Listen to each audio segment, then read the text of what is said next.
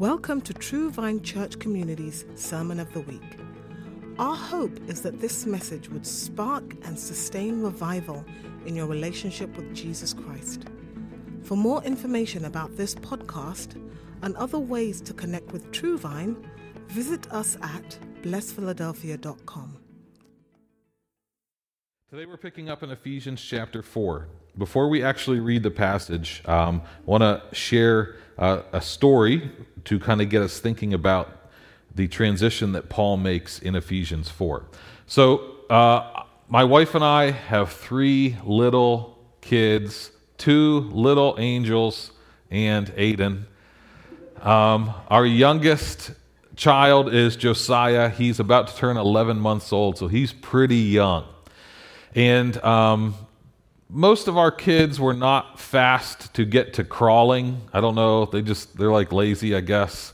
Uh, they didn't get quickly to crawling. They're all slightly behind, and Josiah is just like his big brother and big sister. He's uh, almost 11. He's not crawling yet. So we do the normal checkups, you know. We take him to the doctor, and they said, well, he, he's a little bow legged, like he grew up riding a horse or something. And so uh, you know, actually, the cause of the bow leggedness is every time his dad sits him on his belly, his legs just kind of go out like this. So uh, he was raised on his dad's belly. So uh, he had to go see a physical therapist. And so this is what the physical therapists will do. Um, I haven't been to any of these meetings actually, but I know about the physical therapists and what they do. Physical therapist looks at his legs and his knees, and you know they know that that his knees are supposed to look a certain way, but they're slightly out of joint or slightly out of formation. So, well, here's some exercises and stretches that he should be doing uh, to get him. So we have him doing um, uh, Pilates and stuff. Just kidding. That's a joke. See if you're paying attention. Uh, he, you know, Kendra has little exercises that he has to do to strengthen his legs and to get everything so that it's growing in the in the right direction in the right shape. Um, he's trying to pull himself up. He's got to go back and forth a couple times with the physical therapist, make sure that he's progressing in the right direction. But the physical therapist knows what is appropriate or what is correct for an 11 year, 11 month old little baby boy. And because the physical therapist knows what is normal, the physical therapist is also able to identify what is not normal or abnormal, and then the physical therapist can give some instruction about how to bring what is abnormal into a state of normalcy. Does that make sense? So, after a few weeks, I mean, we haven't gotten to this point yet, but hypothetically, after a few weeks of adjustments and exercises and stretches, we should be able to get to the point where we say, okay, Josiah, now walk. Like, we're going to help you up on your feet, or get to the crawling, of course, first, and then we're going to get, you up on your feet and get you walking. Because isn't the purpose of all of this the visits to the physical therapist, the visits to the doctor, the stretches, the exercises? Isn't the purpose of all of that to get him to walk? Right. So, the first three chapters of Ephesians are Paul saying, here's what a normal Christian life should look like you're out of alignment in some areas, so we're going to I'll put you back into alignment. When we get to chapter 4, this is Paul saying, "Okay, now walk." He, the first 3 chapters is this is what a Christian is, this is what a Christian does, this is your identity, this is what's true about you. The second 3 chapters is now walk. In fact, you're going to find as we read through the second half of Ephesians that he uses the word walk a lot. He talks about today, we're going to look at walking in unity. He's going to talk about walking in the love of God.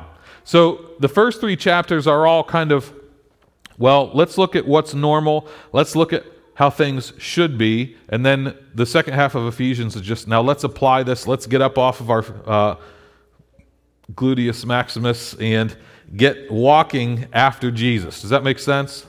Okay, so today we're going to begin looking at the walking. And one of the first things that he calls them to do is to walk in a manner worthy of the calling to which you've been called, which the result being walking in unity. Today we're going to talk about unity, church unity, and we're going to, I, I hope, if we do this right, bring some correction and some balance to what church unity actually looks like in the mind of Paul and ultimately in the mind of Jesus. So it's a short passage. It's Ephesians 4 1 through 6 today, not very long. Um, the first part, I want to just call this five steps for walking in church unity. That's very corny, I know, but it works. It's five steps for walking in church unity, and the second part is going to be kind of it's seven things that we as Christians have in common, or seven things that Christians share. This could be a 12 point sermon. It's supposed to be a two point sermon with 12 subpoints, but we'll see how it comes across. So let me read this really quickly. This is Ephesians 4 1 through 6. Therefore, I, Paul, the prisoner of the Lord, remember, Paul's writing this letter from a prison. Why is he in prison? Because he brought someone who wasn't Jewish into the temple. He tried to integrate the temple, so they put him in prison. Prisoner of the Lord, implore you to walk in a manner worthy of the calling with which you have been called, with all humility and gentleness, with patience, showing tolerance for one another in love, being diligent to preserve the unity of the Spirit and the bond of peace. So, this portion right here has five characteristics, which are humility, gentleness, patience, tolerance, and love. These five character, characteristics result in unity. Okay? And we're going to look at that in a moment. But let's continue in the passage. Paul says to the Ephesians, There is one body and one spirit, just as also you were called in one hope of your calling. One Lord, one faith, one baptism one God and Father of all, who is over all and through all and in all. Okay. This is the portion of the passage that is going to bring the call to unity into its proper place because sometimes the call for unity is too broad. Okay, we'll get to that uh, in a little bit. But uh, this is the beginning. This is when Paul tells them actually how they preserve unity. If you look at the uh, verse 3, it says, being diligent to preserve the unity of the Spirit and the bond of peace. So the job of the Christian is not to create unity, that's the job of God. The job of the Christian is to preserve unity. We already have unity. Everyone that is genuinely, truly saved already has unity unless they disrupt it or unless they do not preserve it. Our job is to preserve the unity that we receive through the new birth in Jesus. Okay, so how do we preserve unity? Well, uh, I, there's five things in particular that Paul points out uh, for how we preserve unity. The first is that we preserve unity in humility. Uh, humility is demonstrated essentially by Jesus.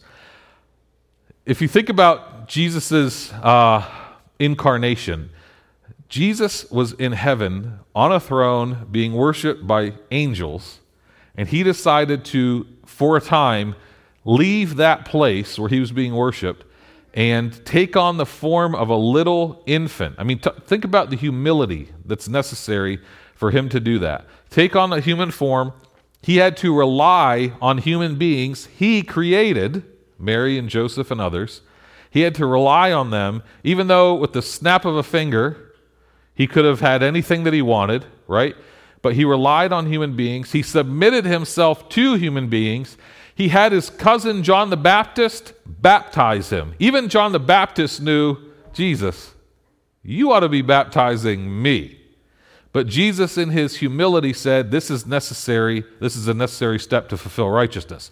So, Jesus, you know, lived and walked among human beings before he was ultimately uh, murdered, crucified, b- despite being innocent. He was resurrected and ascended. That is an act of hum- uh, humility. Philippians 2 kind of lays that out how Jesus could have at any point played the God card and had whatever he wanted, but he chose instead to experience life and take on a human form and to experience life as a human being, and that was humble of him. Humility for us is not this self deprecating, false humility where we go around, I'm a worm, I'm no good. That's not humility, okay? I, you know, that's false humility, maybe. When you say something about your, yourself that God has not said about you, that's not humility. if God says, You're my child, and you say, I'm a worm, you're now disagreeing with God, right? Humility is having a proper or godly understanding of yourself. It's thinking of yourself the way God thinks of you. Now, it is not um, self centeredness, which I, I mean, this is like pervasive in our culture right now.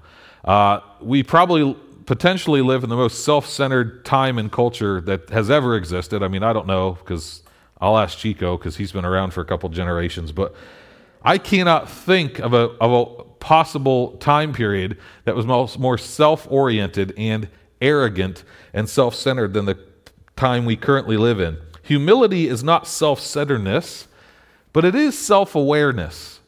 Self awareness is like, that's the only self phrase that I like um, because self awareness is understanding what it's like for other people to talk to you, what it's like for you to be experienced by another person. Does, does that make sense?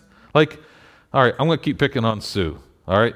What's it like for people? Sue needs to know what it's like for us to be around Sue, okay? Just I'm just kidding. It's a pleasure. It's a delight. You know, I need to know what what is it like for someone that has to deal with me? You know, like how does it, it must be a pleasurable because my wife gets more beautiful every year that she's around me. So I must be this life giving, you know, th- spirit or something. But of course, I'm joking. But what is it like for people to interact with you? What is it like for people to experience you? Self awareness, like understanding what it's like for people to interact with you. And then also, this is a it's a helpful quote for what it is. This is actually from a pastor named Rick Warren, although people attribute it to C.S. Lewis, but what C.S. Lewis said was actually far more cutting than what Rick Warren said. But this is the definition of humility that he uses, which is a paraphrase of a definition that C.S. Lewis uses. It's not thinking less of ourselves, but thinking of ourselves less. So oftentimes we think that humility is thinking less of ourselves, calling ourselves a worm, calling ourselves a dirtbag, that's not humility. Humility is just not even thinking about yourself at all. It's just, uh, I'm not caught up on how good or bad I am. I don't think about myself much. That is humility. I live for the sake of others. I consider others better than myself. I put their needs and their wants before mine. I am not living for myself, but I'm living for the sake of others. Paul also tells them to walk in gentleness, or that gentleness helps preserve uh, unity.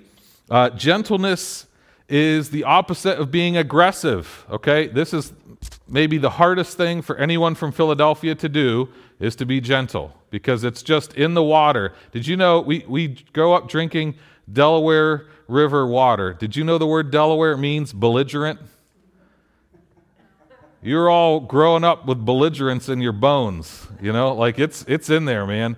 Um, that's true, by the way. I don't know what Schuylkill means, but uh, gentleness is kind of a meekness and a mildness. Jesus is the example of meekness. Meekness is power under control.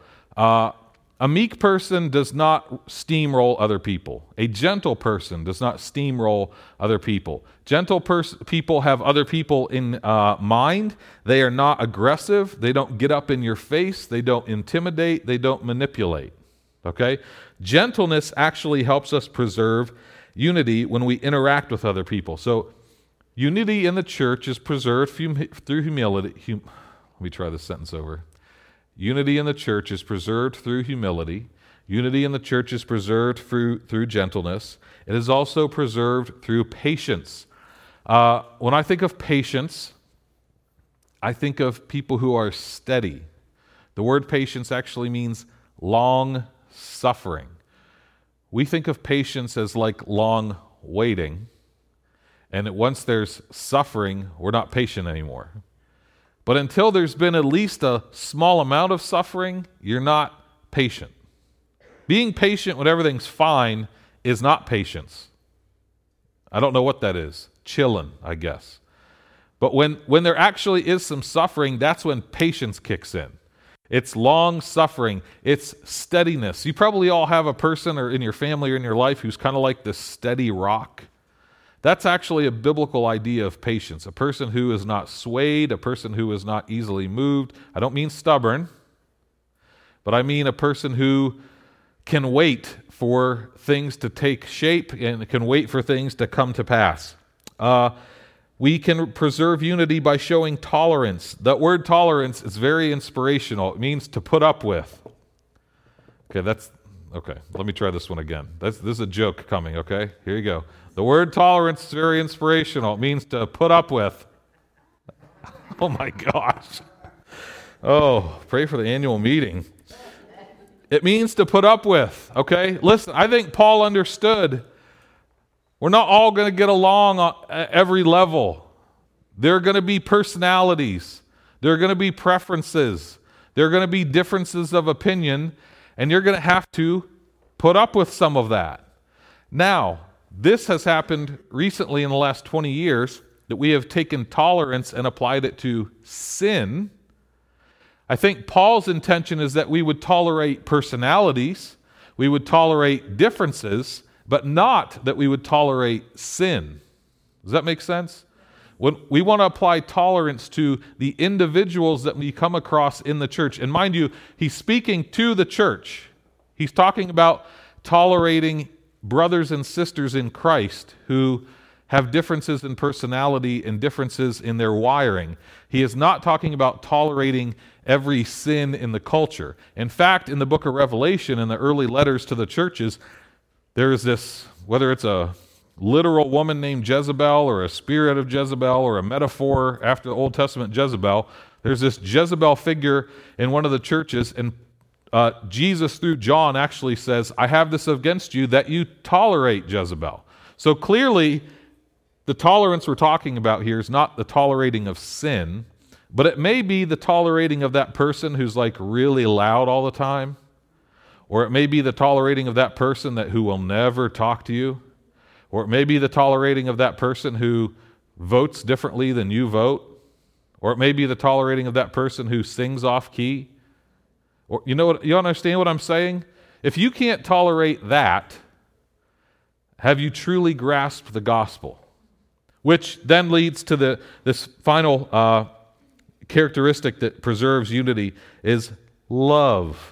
Love is the undergirding, overarching principle that ties all of these things together. If you love your brothers and sisters in Christ, no one will ever have to remind you to preserve unity. I mean, you can never go wrong with actual biblical love. Uh, so, Paul calls them to walk in love. Some of you might have been Christians for long enough that, and, and maybe you experience this in your churches. I remember at least hearing about it in the 1990s. Does anyone remember the 1990s? In the 1990s, at least where I lived, and I think it was nationwide, there was a big hullabaloo in the church in the United States about whether we should be singing hymns or choruses. Does anyone remember this? Okay. This was a major area of contention for some churches, and entire churches would split we want hymns. We want choruses. And they decided that that was, for some reason, irreconcilable. And it was embarrassing and shameful that churches would split over the genre of music that they were singing. I think that whole period of time was exposing sin and like the absence of all of these things in the church. Uh, I'm going to say this now and I will explain it later. There are reasons to separate, but style of music is not one of them. Bible translations that we're using is not one of them unless it's some sort of crazy aberrant, you know, like uh, inaccurate version. Times of services, clothing, these are not reasons that Christians should be separating. I mean, shouldn't love be strong enough? Shouldn't tolerance be present? Shouldn't all of these things be present in such a way that these like minor issues aren't so easily fracturing communities of faith? Does that make sense? I mean, if you're loving your brothers and sisters in Jesus, I really think you'll be willing to put up with a few things. You know, even if they get on your nerves sometimes, I mean, that's fine because you get on their nerves. So, you know, we'll, we'll call it even. But I just, if all of these things are present, I would think a church would be almost impossible to split. Right? I would think it would be almost impossible for two Christians to not eventually reconcile over something. I mean, am I crazy? I, when I see this, I'm like, well, this is the solution to every church beef, church conflict, interpersonal drama that any Christians would have. I mean, any, any long standing conflict or drama that churches or Christians would have has to be exposing that some of this is missing. So, how do we preserve unity? Well, here's five things that Paul gives us for how we preserve unity in a church. Now, some have taken this and made unity the number one most important priority in the church, and they've even put unity above truth. Meaning, it's important that we be unified even with heretics, or it's important that we be unified even with false teachers. That is too far. And Paul actually brings some balance and some correction with the next passage when he actually he says, uh, Andrew, can you give me the next? Oh, never mind. I think I got it. No, you got to give me the next one. Schuylkill means hidden river. Thank you for the update. Okay, give me no, give me the one that has the seven things that we share. That's it. What do we share as Christians? So listen, you can take unity too far when you put it not in its proper place. When you say that unity is more important than truth, well, you can have unity with false teachers and false prophets and, and heretics and false ideas about God. Paul actually checks them and says, here's what we should have unity on. Here is what we, as genuine Christians, genuine followers, followers of Jesus, here is what we share one body, referring to the church, one hope, one faith, one God and Father, one Spirit, one Lord, one baptism. So, this is what we share as Christians. First, one body. This is referring to the church. Paul always prefaces every explanation of spiritual gifts that he gives with a reminder that the church is the body of Christ. It's in 1 Corinthians, Romans, Ephesians. Paul never talks about spiritual gifts, which we will get into next week, without first reminding the recipients of the letter that the church is the body of Jesus. Uh, there is only one true church. There is only one universal church. Now, some people will say there's only one true church and it's ours. That's insane. That any local church or that any denomination would claim that they are the true church is actually an indication that they are not the true church. Okay? So if a person stands up and says, Baptists, that's it, that's the truth run. You know, if any person ever stands up and says, Methodist, that's the truth, run. If anyone ever stands up and says, our church or the Christian Missionary Alliance is the church, run. Okay? We are part of the universal church of Jesus Christ. Now, I want to uh, show you this really quickly. Um, you, you can, hopefully, you can see this from where you're seated. This is a theological concept that there is, I know that it says one church, and here I have a slide that has two churches on it, right? I get that that could be confusing. The universal church is every genuine follower of Jesus ever. 500 years ago, 100 years ago, today, 100 years from now, every true Christian that there has ever been, dead or alive, is the universal church. Okay? John Calvin, Martin Luther, A.B. Simpson, Polycarp, uh, you know, any Augustine, real saved people are part of the universal church. The visible church is everybody that's in part of a church now. Okay? So you guys are all in church. I can see you all. You're part of the visible church. The visible church and the invisible church do not overlap totally because there are people who are in church today, all over America, all over the world, who are not saved. So they are not part of the universal church. They go to church, they participate in church, they might even serve and lead in church, but if they don't truly know Jesus, they are not part of the true universal church. Church attendance does not guarantee uh, belonging in the universal church. Church membership doesn't even guarantee that. Only faith in Jesus guarantees that you are in the universal church. Just showing up on Sunday makes you part of a visible church. Does that make sense? So, where they overlap is, and I don't know if you can read this, genuine Christians alive on earth now. So, I'll pick on Susan. Susan is a genuine Christian, I'm convinced of it. As much as I can know that a person is saved, Susan is saved, all right? Sammy knows what I'm talking about. I mean, she's extra saved, right? I mean, like, trying to, okay. Susan is a genuine Christian alive on earth right now. So she is part of the visible church and she's part of the universal church. So she this is a Venn diagram. She's in that overlapping area. But not everyone that is part of a church that you see is necessarily part of the universal church. And there are people that are part of the universal church who are dead and gone that you don't see, but they will be in heaven. Does this make sense? So when Paul says there's only one church, he's talking about this.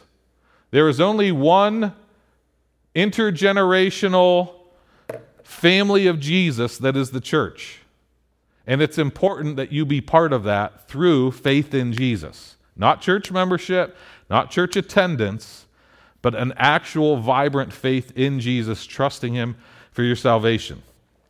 Now, what else uh, do we agree on? That there's one hope. When Paul talks about hope, he's referring to the coming of Jesus, the return of Jesus. That is our hope. We look forward to that, that Jesus is going to return, that he is going to rule uh, for a thousand years, that the church is going to rule with him, that he's going to defeat Satan. You think of that and you think that's hopeful. That one hope is constantly contended against by other hopes. People put their hope in other things. People put their hope in their job, that, that if I make enough money, I will be set.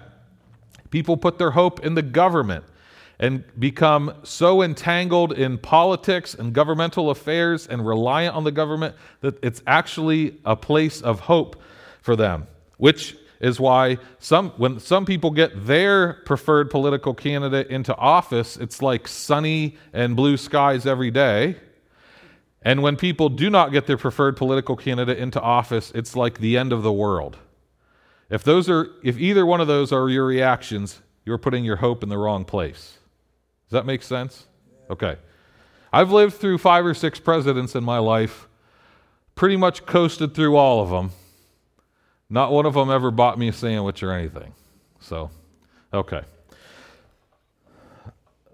I really want to talk more about that, but I'm not going to. I need to keep my job. All right. There is one uh, spirit which is the Holy Spirit. The Holy Spirit is the only spirit that God gives to his believers, and the Holy Spirit indwells all believers. In Romans 8, it says, if the Holy Spirit is not in you, then you don't belong to Jesus. God does not distribute different spirits to people, okay? There's only one spirit, which actually confronts some false religions that have other spirits or multiple spirits that are active. There's only one spirit.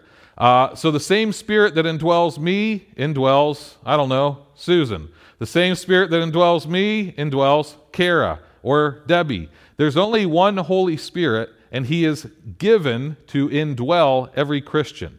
So that means that the same Holy Spirit that is in your favorite preacher on TV is also in you. The same Holy Spirit that was in Paul and Peter and James and John and Moses and David is in you. In fact, to just push this, the same Holy Spirit that was in Jesus is in you. That might sound like, oh, oh, be careful now, but there is only one Spirit.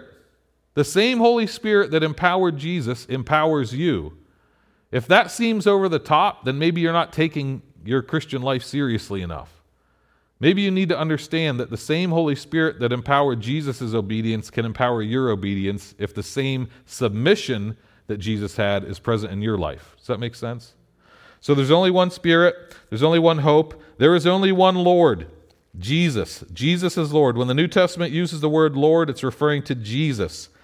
Uh, for early Christians to say Jesus is Lord was, a, was both a religious and a political statement. I mentioned earlier a man named Polycarp who was a bishop in the second century. So this would be in the 100s, okay? So, you know, just about 100 years after Jesus' death and resurrection. There's a bishop named Polycarp, and uh, Polycarp was brought before Caesar, and he was supposed to kneel before Caesar and say these words Caesar is Lord. And he would not, because he knew that to say that someone is Lord was to ascribe deity to them. And so Polycarp was not willing to do that, and Polycarp was eventually killed because he would only say that Jesus is Lord. So if, when you say Jesus is Lord, you are saying no one else is Lord. Only Jesus is Lord. There is only one Lord. There are not multiple Lords. There's one baptism. Uh, now, this might already sound confusing. Wait, there's one baptism? Then how come there's so many different types of baptism? I mean, how come like some churches sprinkle and some churches dunk and some churches baptize babies and some churches don't baptize babies? Uh, yeah, that's a great question. I wish I could answer that. I mean, I know the thought behind it, but I don't think I can talk about it without um, accidentally upsetting people. But there, there is truly only one baptism. Uh, and it's the baptism that follows faith in Jesus in water. In baptism, you are actually, you're, we've said that we say this all the time we talk about baptism. You're identifying with the death and resurrection of Jesus, but you're also being baptized into the church. And there is only one baptism. There is not a Catholic baptism and then a separate Protestant baptism. There is not a Methodist baptism and a Lutheran baptism. Now, we actually screw this up sometimes uh, in churches. I hope our church doesn't screw this up. I don't think we do. But there are churches that actually say you must be baptized in our church to be a member. And you say, Well, I've already been baptized. I've been following Jesus for 20 years. I got baptized when I was a new Christian. Well, you have to be baptized here. That violates this one baptism principle, I think to require local church baptism and to not recognize universal church baptism, I think is screwing this up. So, for every individual local church to say you must be baptized in our building, by our people, our way, I think is a violation of the one baptism principle. Does that make sense? All right. Now, I'll just tell you the truth. I've been baptized twice. I was baptized as a little kid, sprinkled, and then, uh, but I was not following Jesus. I didn't know what was going on. I didn't believe what I, what I said I was, what I was repeating after them. It was just like mom and dad are making this happen, and uh, dad's bigger than me, so we're going to do this. Later, I truly put my faith in Jesus and was baptized of my own volition. So Right. That was, to me, that was the baptism into the church of Jesus Christ. The, the previous one was just doing what mom and dad told me. Okay? So there are times where, where a person may be rebaptized because baptism is sometimes forced upon people. Um, but understand that there's only one necessary baptism it's the baptism of uh, faith that's a proclamation of faith in Jesus that identifies with his death and resurrection and connects us with the universal church. Okay? Uh, one baptism, one God and Father. There's only one God. All right? Uh, this allows for Christian, Christian unity but creates distinction with other religions. All right. This is where Paul puts his foot down and says, listen, we're going to be united, but we're not going to go crazy with this. People start talking about another God we're not in unity with that. People start giving God a different identity. People start talking about a different deity. People start doing that. Listen, that's not unity now. That's compromise. Does that make sense? Um, when we come across churches, and there are churches here in Philly, there are churches all over the world that really they seem like they're Christian churches, but then you start to get into what they believe about God, which is the core of all theology, by the way. Like what we believe about God. Theology literally means study of God. You start finding out that what they believe about God is not what Scripture teaches. And we find out, oh, so we believe that there's only one God, but now we're talking about different gods. That's an issue. So at that point, we're not talking about unity. At that point, we're saying, listen, you've come, you've fallen into error.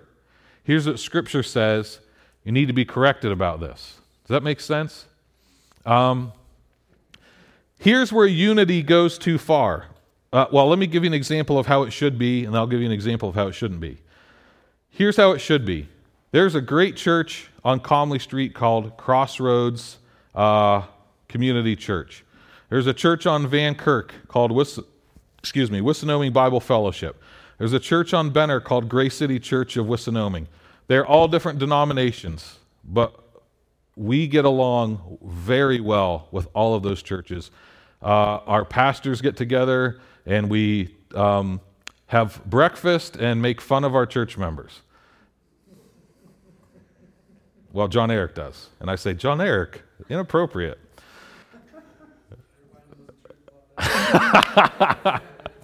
So listen, there is, even though it's four different congregations, there's incredible unity among those four churches in our neighborhood. And we're hoping to invite other churches into that. It's taking time.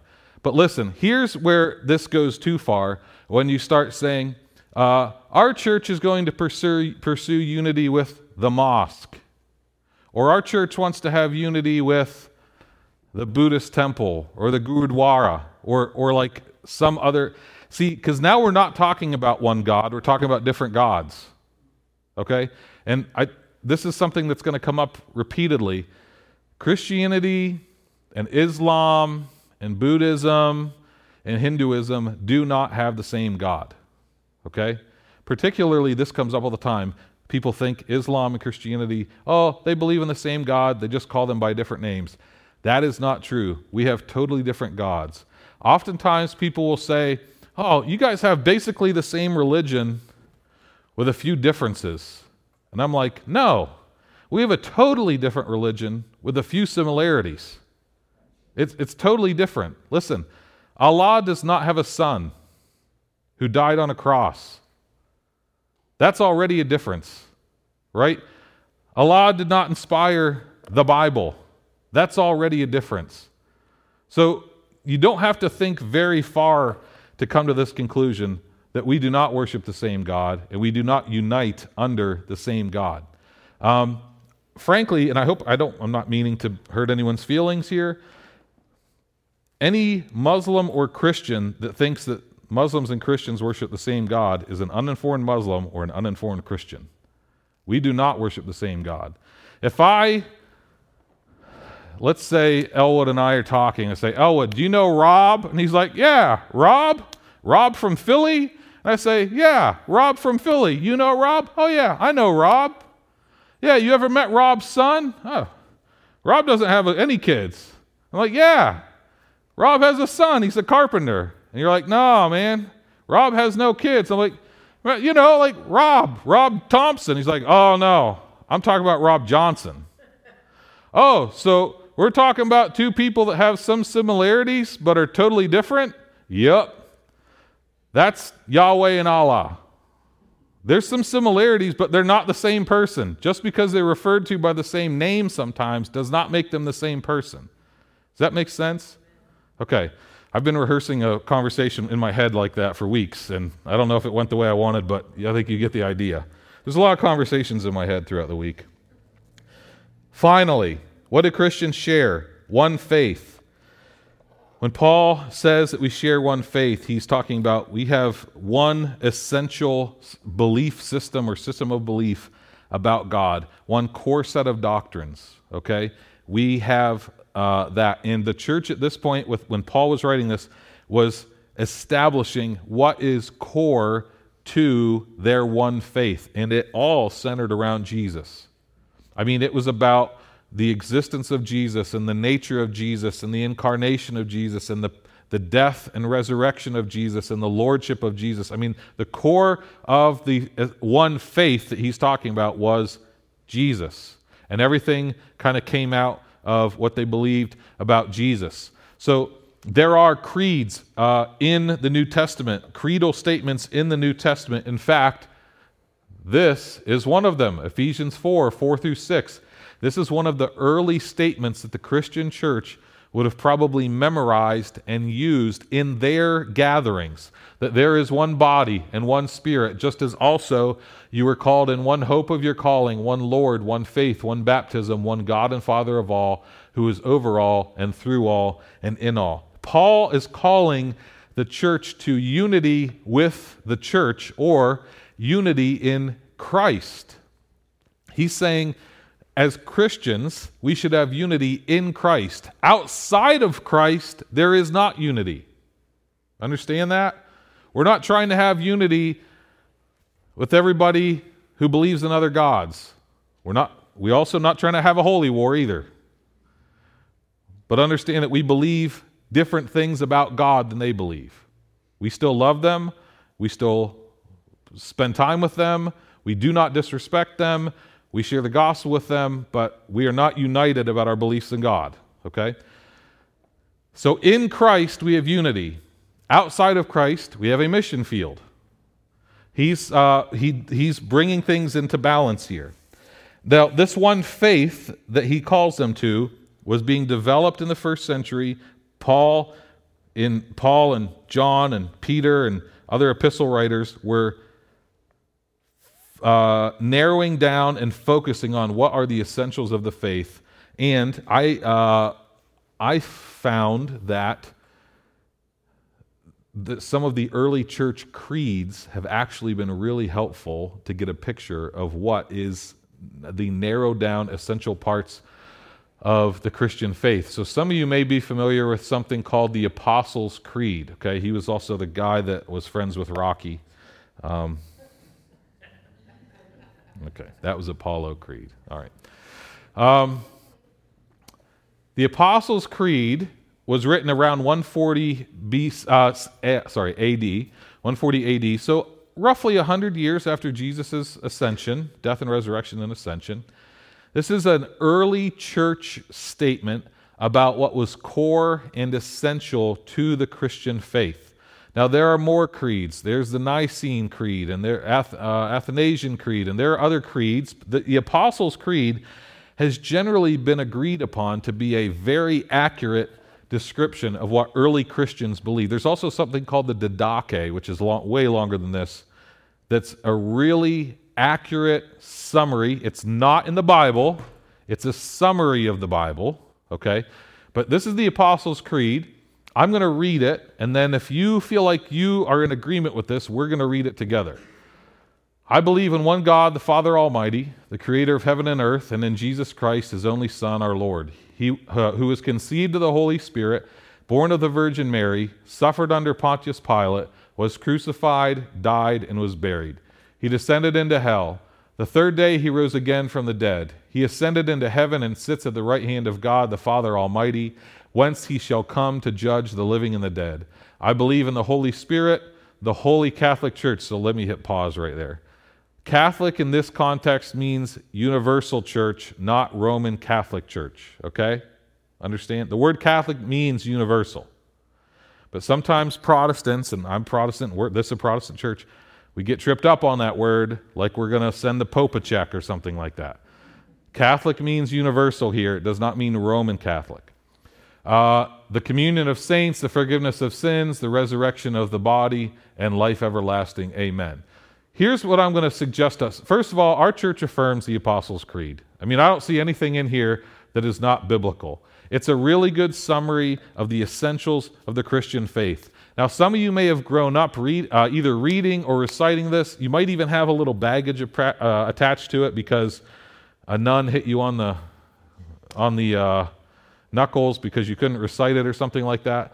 Listen, can I encourage you to get over that baggage or to put that behind you? This is a really helpful statement that the church has used for nearly 1900 years to guide it. And if you can find people that affirm what's in this, or at least start with the Apostles' Creed, that's a really helpful thing because this is a helpful summary of the teaching of the New Testament. So here's what I'm going to ask. If you're willing to, I want to read this together. I've read it once. Man, if there's something in there that you have an issue with, you don't have to read it. I'm not going to make you do that, but I would like to talk to you about it because I don't see anything in it that's not in the New Testament. Um, so I want to read this together and then pray for us and then let you go. Would you mind standing with me?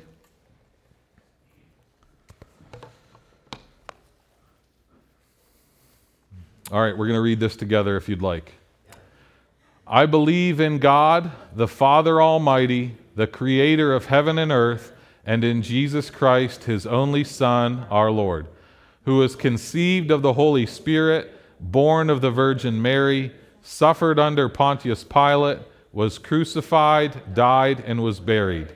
He descended into hell. The third day he rose again from the dead.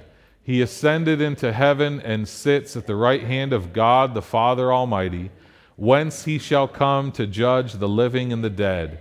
I believe in the Holy Spirit, the holy Catholic Church, the communion of saints, the forgiveness of sins, the resurrection of the body, and life everlasting. Amen. Lord, we affirm your word in Ephesians 4 that you have given us steps to take to walk in uh, ways that preserve unity. And also, you've showed us at least seven things that all Christians share one body, one hope, one faith, one Lord, one baptism, one God and Father of all. Uh, we are grateful, Jesus, that you've revealed this to us. We want to walk in unity, Lord. We don't want to split over ridiculous little things. We also, Jesus, don't want to affirm things about you that are false. So teach us truth. We want to have the right thoughts about you, thoughts that come from you and come through your word. I pray that in Jesus' name. Amen. Thank you for listening to True Vine's Sermon of the Week. This podcast and an archive of previous episodes can be found at blessphiladelphia.com.